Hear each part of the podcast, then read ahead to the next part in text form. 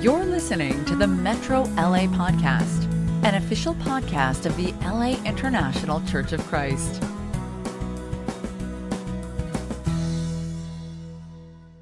Saludos hermanos, Eh, soy Héctor Maradiaga de la Iglesia Internacional de Cristo en Panamá. es para mí un gran privilegio poder compartir con ustedes este pequeño espacio. Eh, junto a mi esposa estamos hace nueve años dirigiendo la iglesia acá en Panamá y ha sido un verdadero privilegio. Eh, me da mucho gusto poder dirigirme a ustedes. Quiero comentarles rápidamente que llevamos apenas 22 años caminando en la fe. Han sido años increíbles.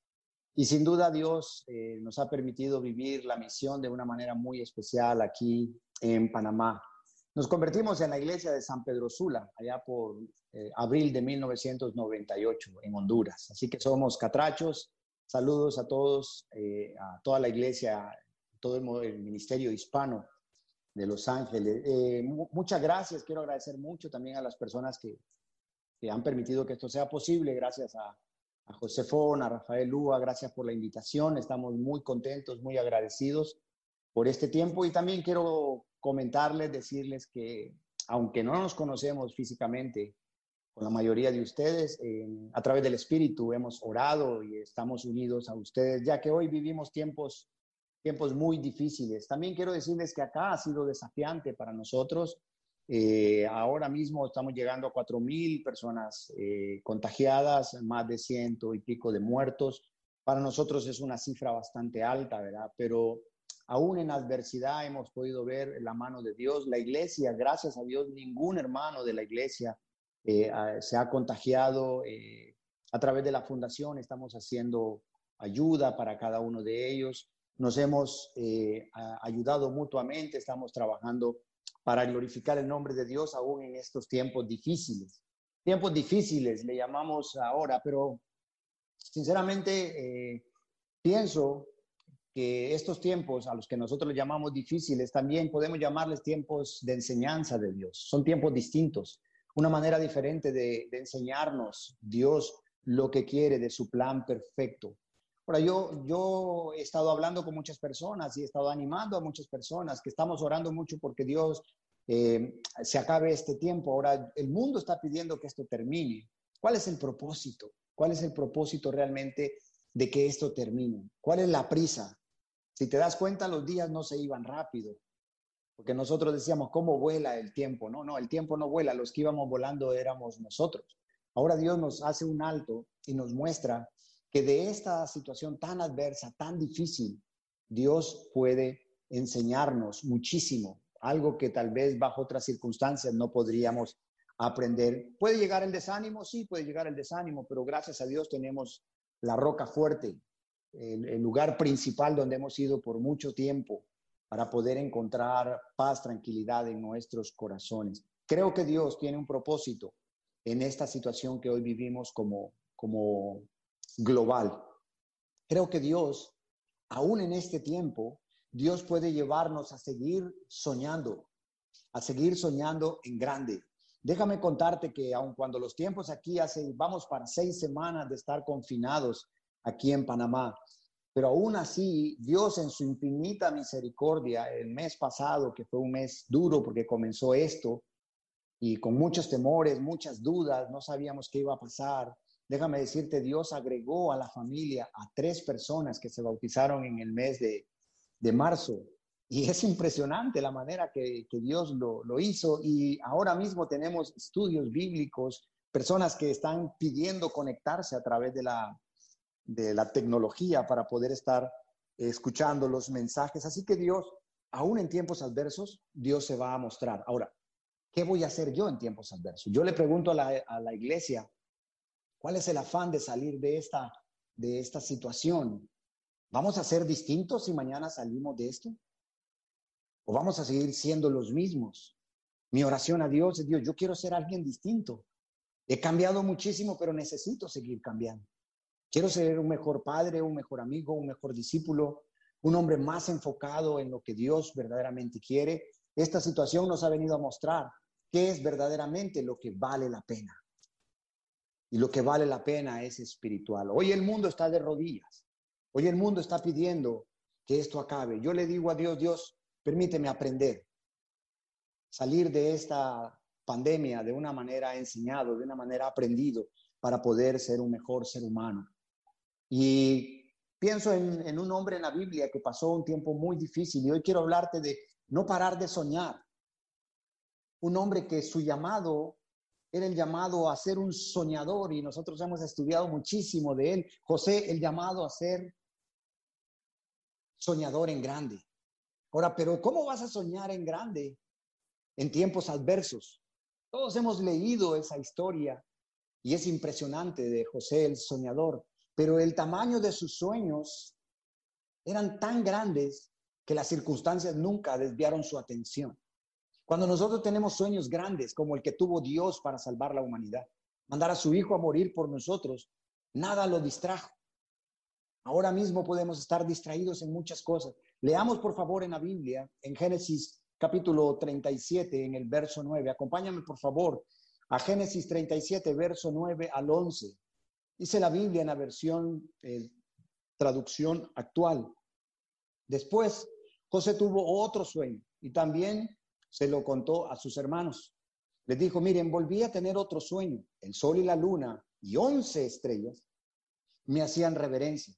Cuando les contó a su papá y a sus hermanos, su papá lo regañó y le dijo, ¿qué clase de sueño es que ese que tuviste? ¿Acaso es cierto que yo, tu mamá y tus hermanos vamos a postrarnos ante ti? Sus hermanos estaban celosos de él, pero su papá pensaba mucho en el asunto. Si estudiamos y vemos la historia de José, sin duda lo, recordamos por ser un hombre soñador, pero desde su nacimiento fue odiado, hubo mucha rivalidad entre los hermanos y él, por la razón de que él era el más querido de su papá. Imagínate que naces ya encuentras una situación adversa en el lugar donde Dios te permite nacer. Luego, como que si ya no era suficiente el enojo, el celo de los hermanos, a él se le da la idea de contar, revelar sus sueños. Y en esos sueños, realmente no era el problema los sueños, sino lo que significaba para ellos el sueño. Ese era el problema más grande, se veían rendidos delante de José. Pero ¿cómo era, eso iba a ser posible? El significado de ese sueño no les parecía muy... Ahora piensa, si era un sueño grande, imagínate que él soñaba que el sol y la luna estaban postrados delante de él y once estrellas. Su padre, su mamá y sus once hermanos, así lo veían ellos. Pero Dios tenía un plan tan grande que lo puso a soñar en grande. Yo, yo no me imagino tener al sol a mis pies. Yo creo que son sueños que para nosotros son casi inalcanzables. Pero realmente ese hombre jamás perdió de vista sus sueños. Y tú sabes que la vida que él llevó fue una vida difícil, pero sus sueños eran más alucinantes, eran sueños todavía mucho más grandes para, como para enfocarse en la situación adversa que puedan estar, pudo estar viviendo. Llegó como esclavo. ¿Te recuerdas que llegó como esclavo a Egipto? ¿Cómo un esclavo va a poder seguir soñando? No están las condiciones para soñar, soñar en grande, en el sol, la luna y aquellas once estrellas. Pero aún así, sabemos que la situación que él estaba viviendo, una situación adversa, difícil, muy, tal vez peor que la que tú y yo estamos viviendo, no paró de pelear o soñar por porque aquello se hiciera una realidad. Problemas van a tener, vamos a tener. Imagínate a eso, a esto súmale el problema de la mujer de Potifar con José.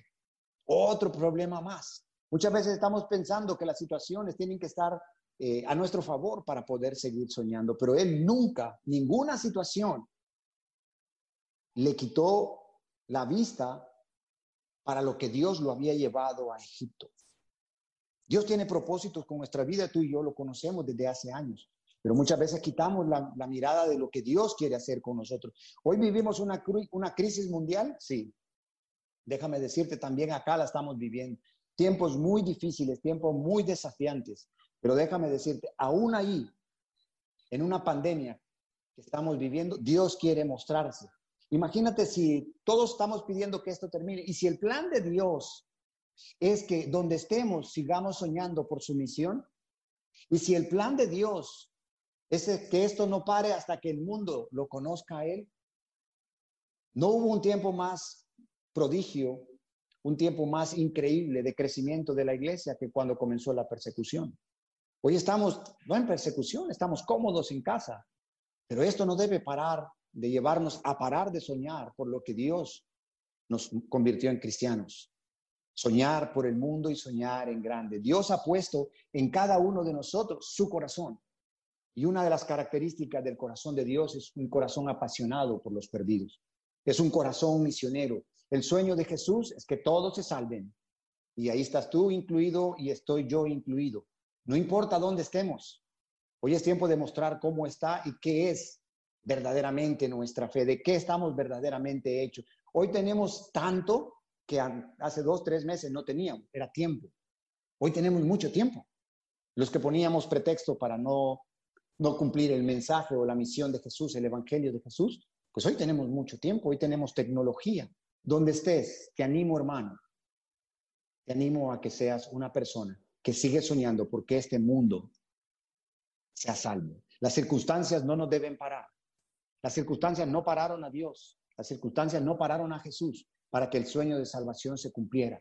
En la Biblia existe un hombre, rápidamente, que lo quiero compartir esta noche, que pasó muchas situaciones difíciles, entre ellas muchas veces preso.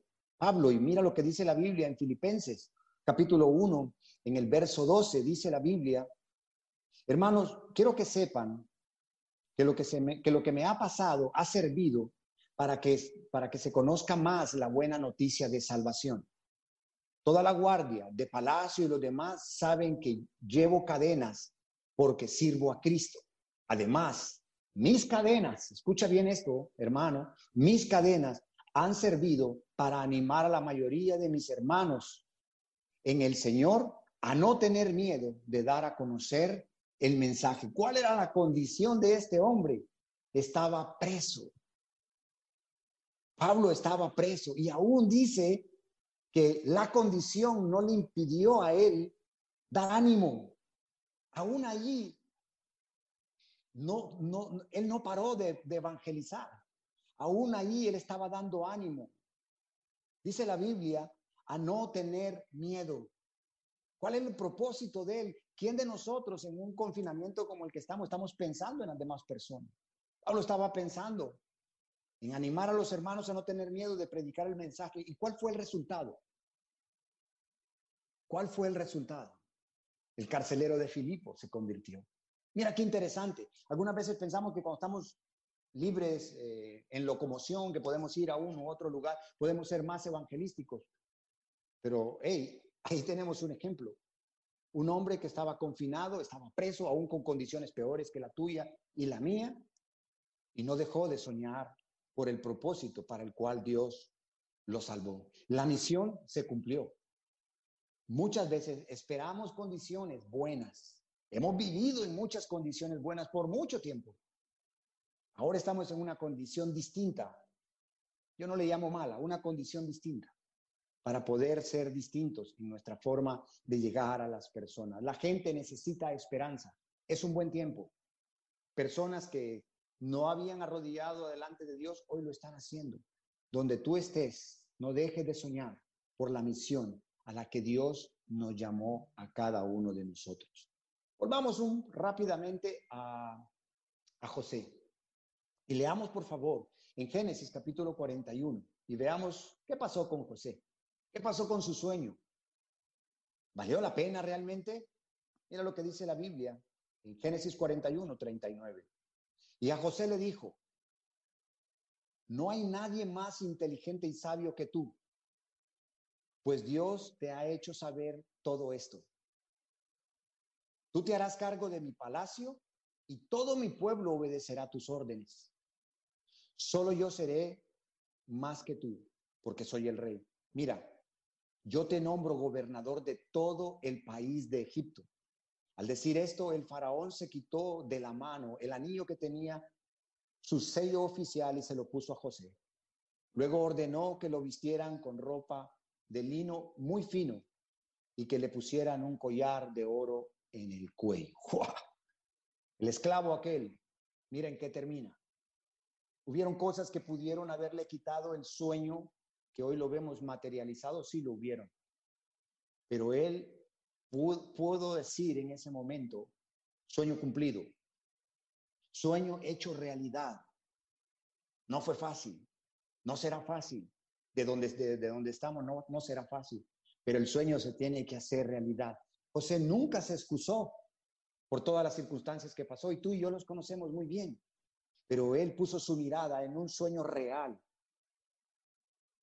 Tú puedes hacer el sueño de Cristo se haga una realidad. Tú eres un misionero donde Dios te tiene, hermano.